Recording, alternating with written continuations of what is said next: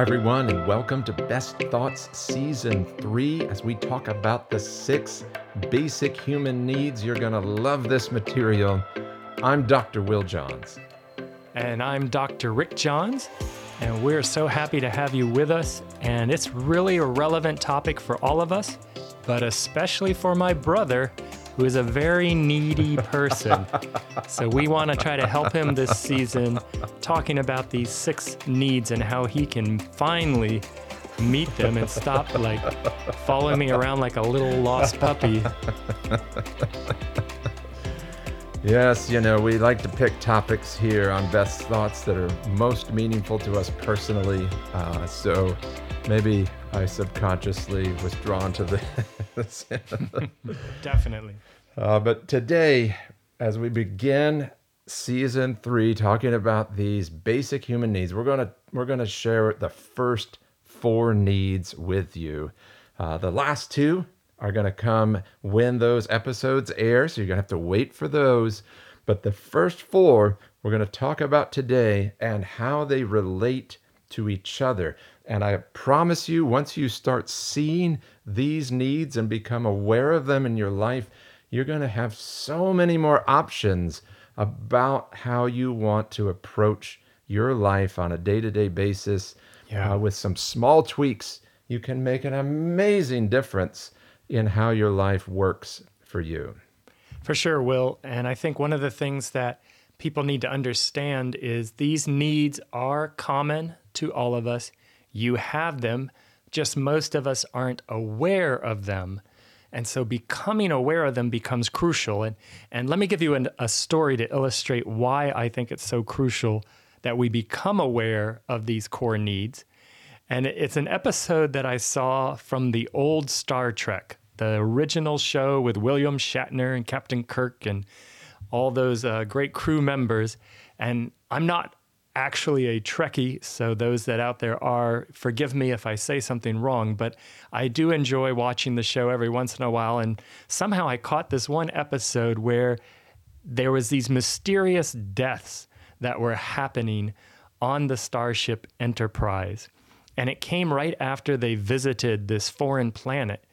And they began to suspect that something had entered their ship from this foreign planet, but they didn't know what it was. Now, what we knew as a watcher is there was a monster that had entered their ship, an alien, and this alien had like these suction cup things all over it, and it would suck the life right out of someone. And then the alien monster would take on the look or the form of the person they had killed. And so there's this really kind of fascinating scene where the monster has killed one of the leaders on not one of the major leaders because they never die but one of the other people that would have been in a meeting. And captain kirk is having an emergency meeting with his leaders on the ship and they're trying to decide what's happening. There's people dying. We keep finding these bodies with like these suction marks on them. And they they took them to the lab and found out that all the sodium had been sucked out of them and, and that's what killed them and so, as they're in this meeting, what they don't know is the monster is impersonating one of the crew members. And the monster is in the meeting talking and debating with them on what to do about this mysterious creature that's killing everyone. And as Captain Kirk is giving a you know, passionate speech as he always did in outrage about we've got to find this thing, we've got to protect the crew. The monster impersonating one of the crew members raises his hand and says, But what if this creature doesn't mean to kill anyone? What if this creature isn't harm, you know, harmful? What if this creature is actually harmless and, and these deaths are all just an accident? And of course, Kirk dismisses that. What are you crazy? You know, they're dead. This is my crew. I've got to protect them. We've got to find this thing and kill it and get it off the ship or whatever. And so you hear the monster continue to argue for compassion, and maybe the monster just needs sodium. And so the monster kind of explains exactly what's happening, which is the monster needs high levels of sodium. He doesn't mean to kill, but he has to get that sodium. Mm. And the monster needs that sodium to survive high levels. And so the only way that it can survive is by taking it from others, not wanting to kill them, but it just needs it for itself. And I thought, what a powerful metaphor uh, for us at our neediest. Mm. Because we all have times where that need overpowers other rational or reasonable behaviors or desires, and it can be very destructive. Our pursuit of a certain need that is not met can hurt others, kill others, harm others. It can be destructive in our own life, just like this monster. So wow. that's why we need to be aware of it. Absolutely. Uh, that is right on. And when we see the needs that are there in our lives, we can look at there are healthy ways to meet the needs and unhealthy ways to meet the needs. There are good ways to meet the need, and there are harmful ways to meet the need. And if we meet the need in good ways, we're not going to even have a desire to do it in the harmful way.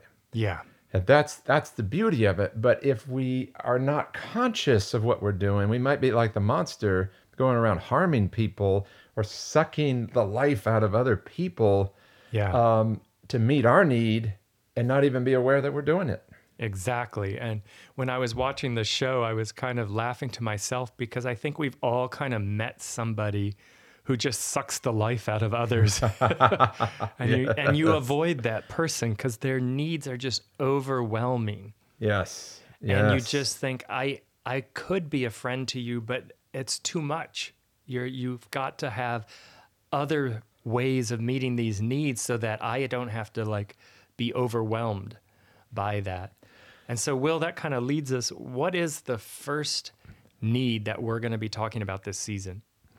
Yeah, so the first need is the need for certainty. And one of the reasons that certainty is so important is that if we're not certain about something, we will rarely take action. And so the need for certainty is the need to have a sense of, I'm going to commit to this action because I'm certain that it's the right action for me to take. It's very difficult to make a decision when both options seem to be equally the same. Hmm. Or all the options on the table seem to to be the same. In fact, they've done studies on individuals who don't feel emotion and they can't make a decision about anything hmm. uh, because they don't feel a sense of certainty of this is the decision I want to make. This is where I need to go. And, and so there's healthy and unhealthy ways to meet this need for certainty. Let's start with an unhealthy way.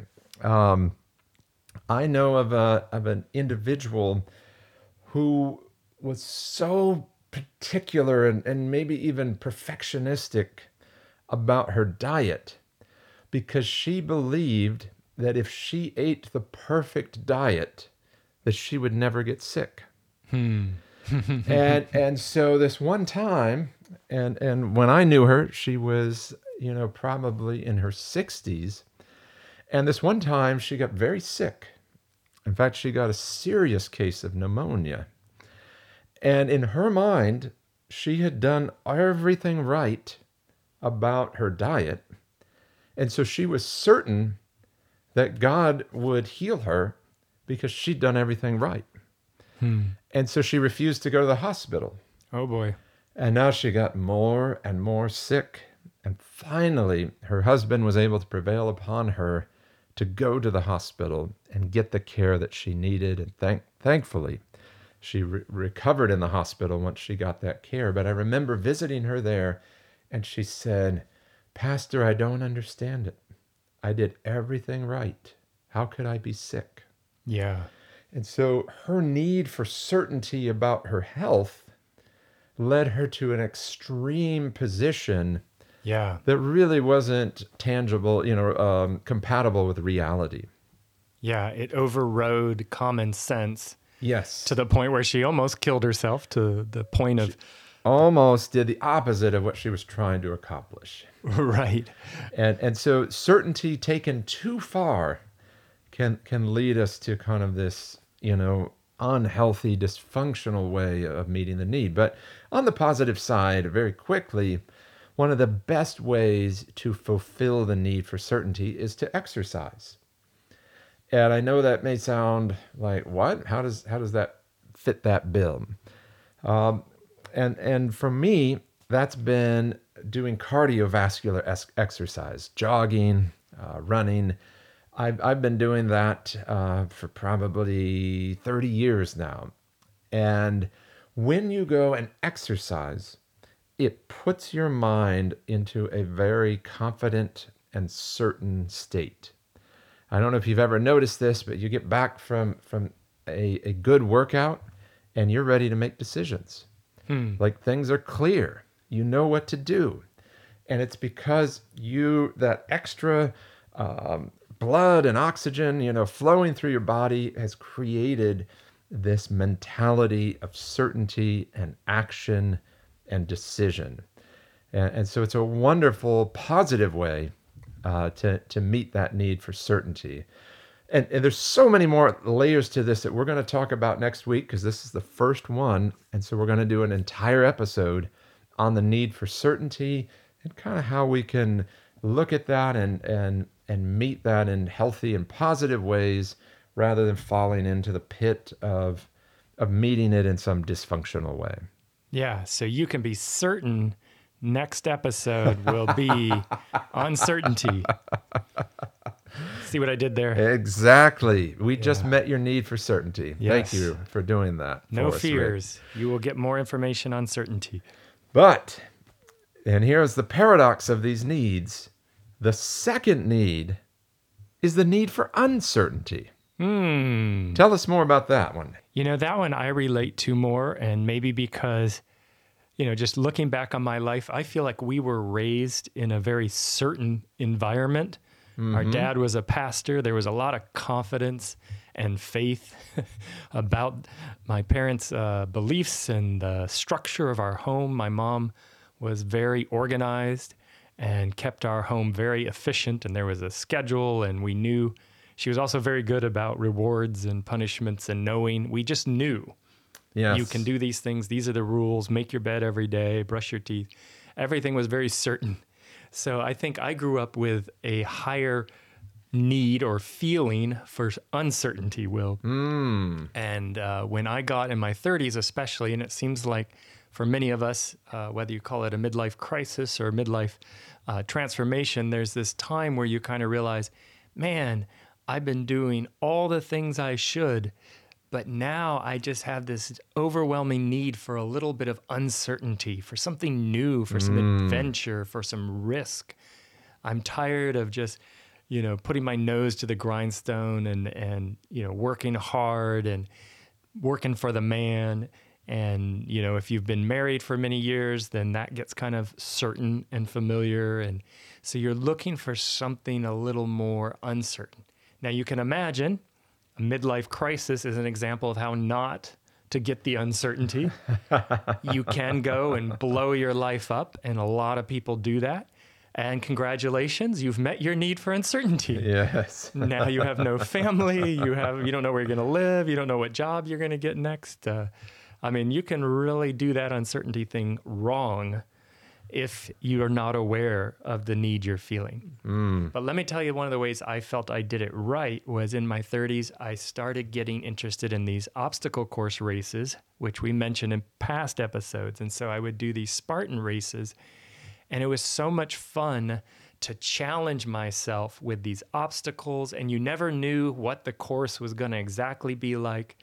You never knew exactly how hard it would be or what you're going to face.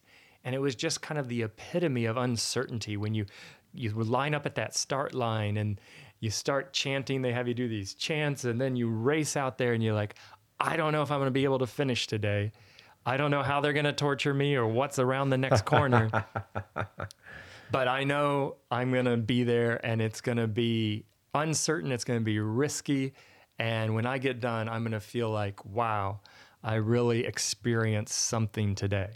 Yes. When when I first found this list, Rick, I was kind of surprised to see uncertainty on the list. But but the more you get into it, the more you realize like that's what makes us feel alive. Is when we're when we're facing uncertainty and we're just waiting to see what happens next. And and we could face that with fear and then we hate it. We hate the experience.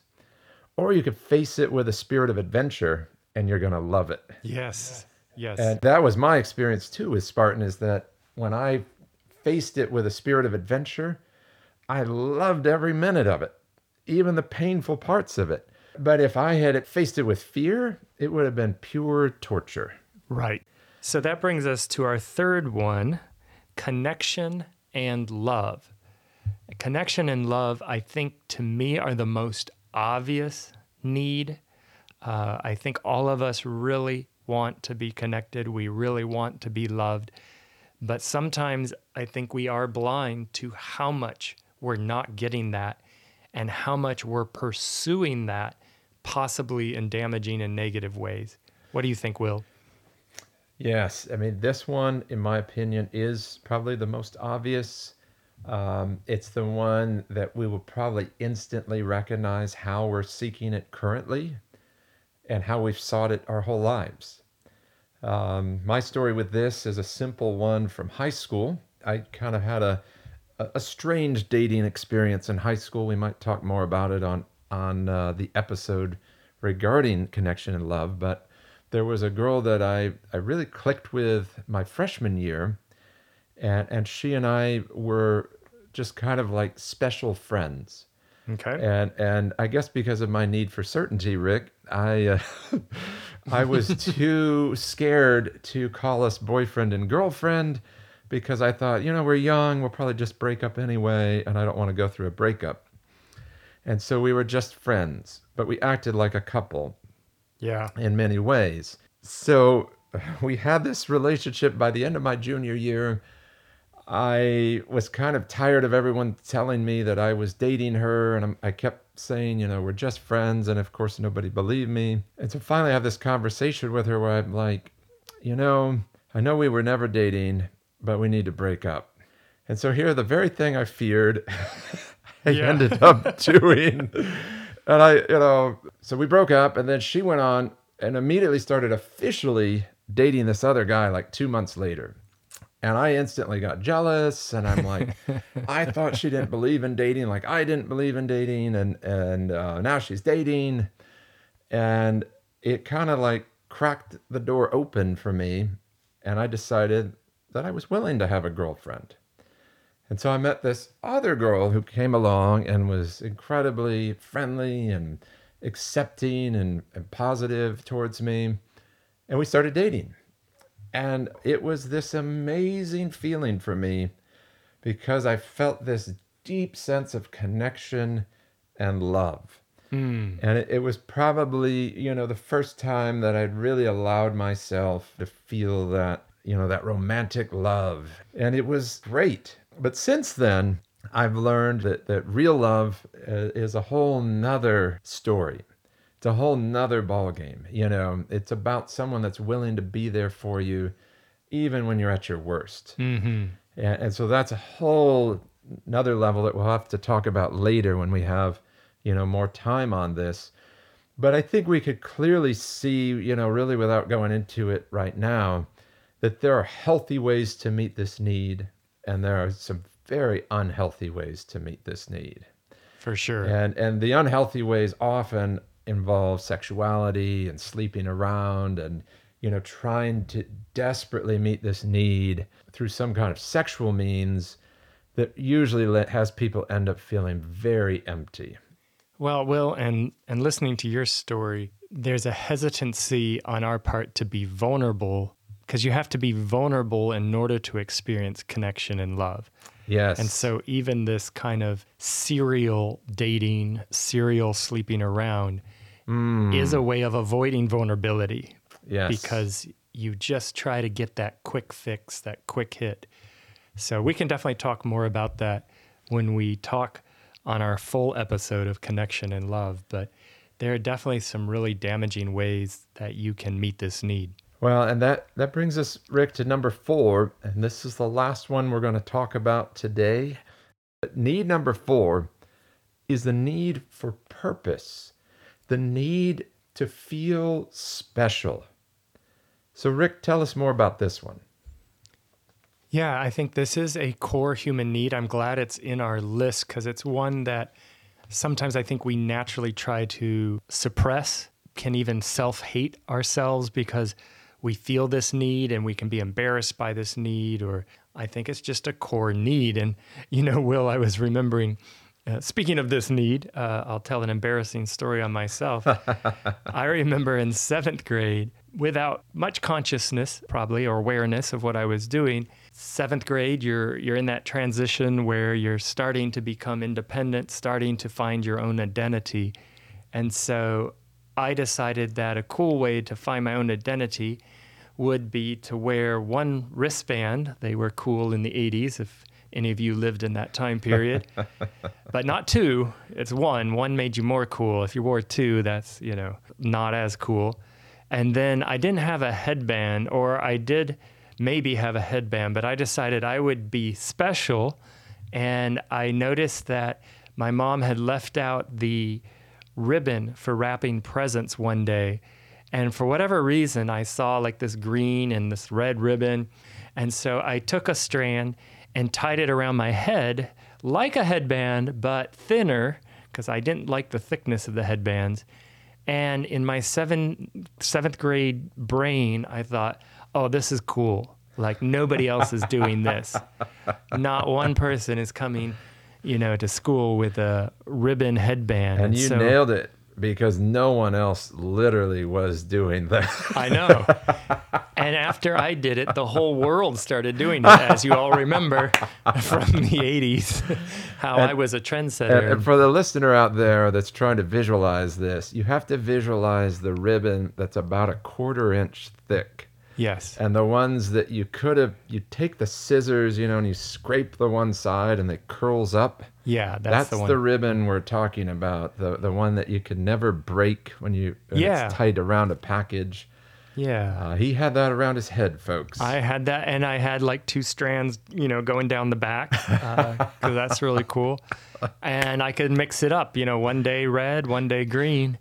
Uh, I think that's all my choices, but you were certainly special I- uh, in seventh grade. I think anyone hearing that story could see that we have a core need to be special to the point where we'll even dress like a present or a gift. so maybe it was my seventh grade way of telling the women I'm I'm a gift to the to the race of women. Maybe that's what I was trying to hopefully subconsciously let them know. you were God's gift to women. God's gift to women. That's the phrase I'm looking for. Yes. Yes. You know, Rick, as we look at all four of these, one of the things that strikes me is that um, they all matter. There, there's really not one is more important than the other. Uh, but there's a couple things we could say about looking at all four of them. One is if we could find an activity or something that meets three of these needs, it's going to be something that becomes a self reinforcing positive habit if it's a good activity. If it's a harmful activity, then here's the dangerous part it will become an addiction if it meets three of these needs. So, harmful, addiction, meeting three of the needs, positive, self reinforcing positive habit if it meets three of the needs. Yeah. Three out of the six. And and so just going back to your Spartan story, I see I see uh, probably four of the needs there because you had the certainty that you were going to face some tough obstacles. You had the uncertainty, not knowing which obstacles exactly and whether you would make it. You have the connection with the other people that are in the race with you, Mm-hmm. and you have the specialness of like not everybody does these races. Yeah, you, get know. a medal, you get, get a t-shirt, medal, T-shirt. You know, bragging feel rights, like, pictures. man, look at me, look what I did.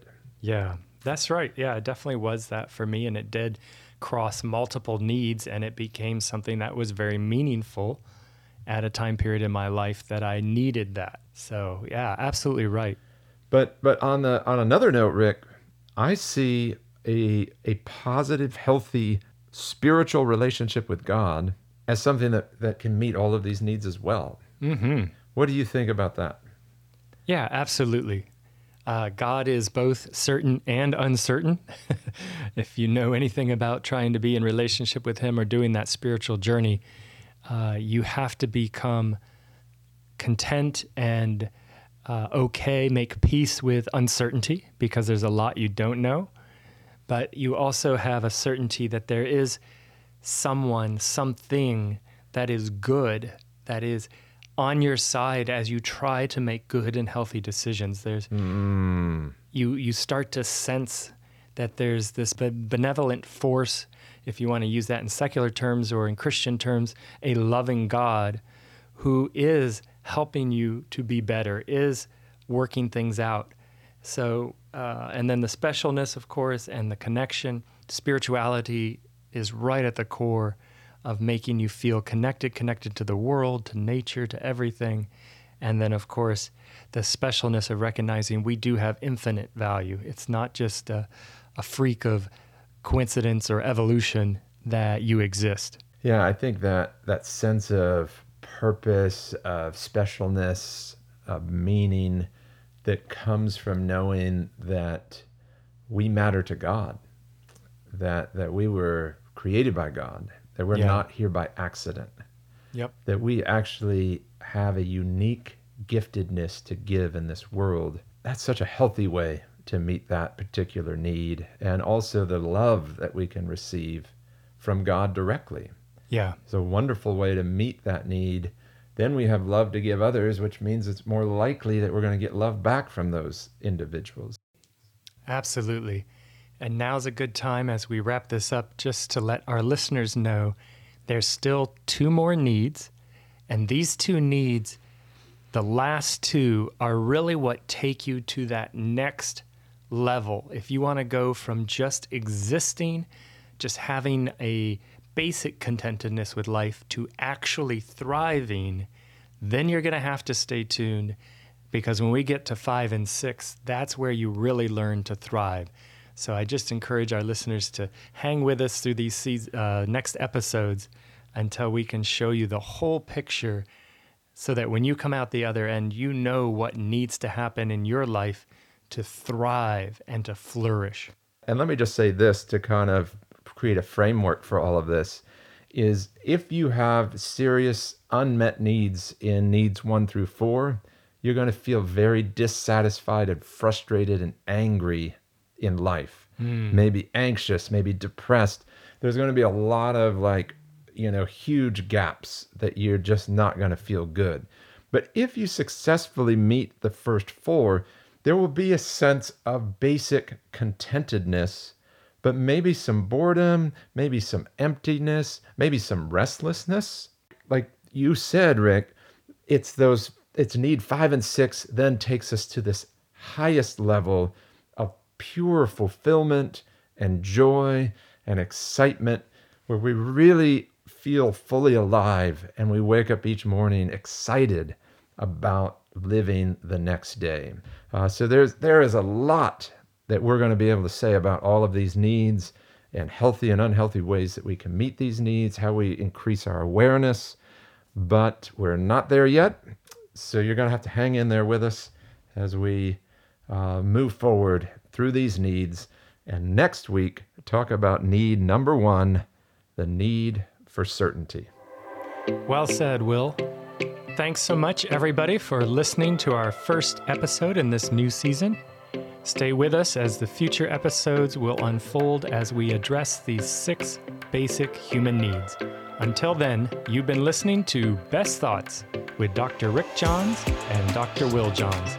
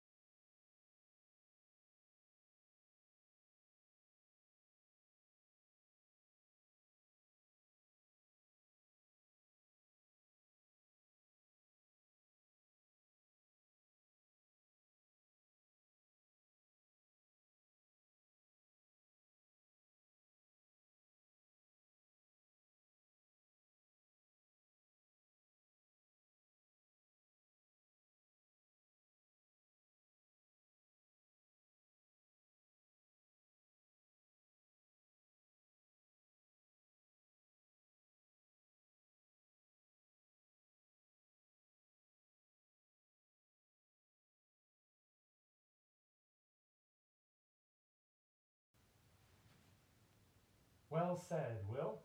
That concludes our first episode in this new season on our six basic human needs.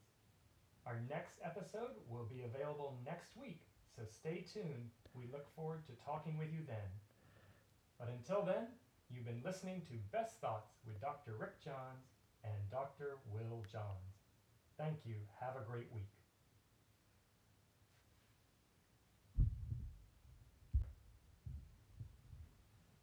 Well said, Will. And that concludes our first episode of this new season. And I hope we've sparked your curiosity to hear the future episodes. Next episode is coming out next week, and we're certain of that, so look forward to it. But until then, you've been listening to Best Thoughts with Dr. Rick Johns and Dr. Will Johns. Have a great week.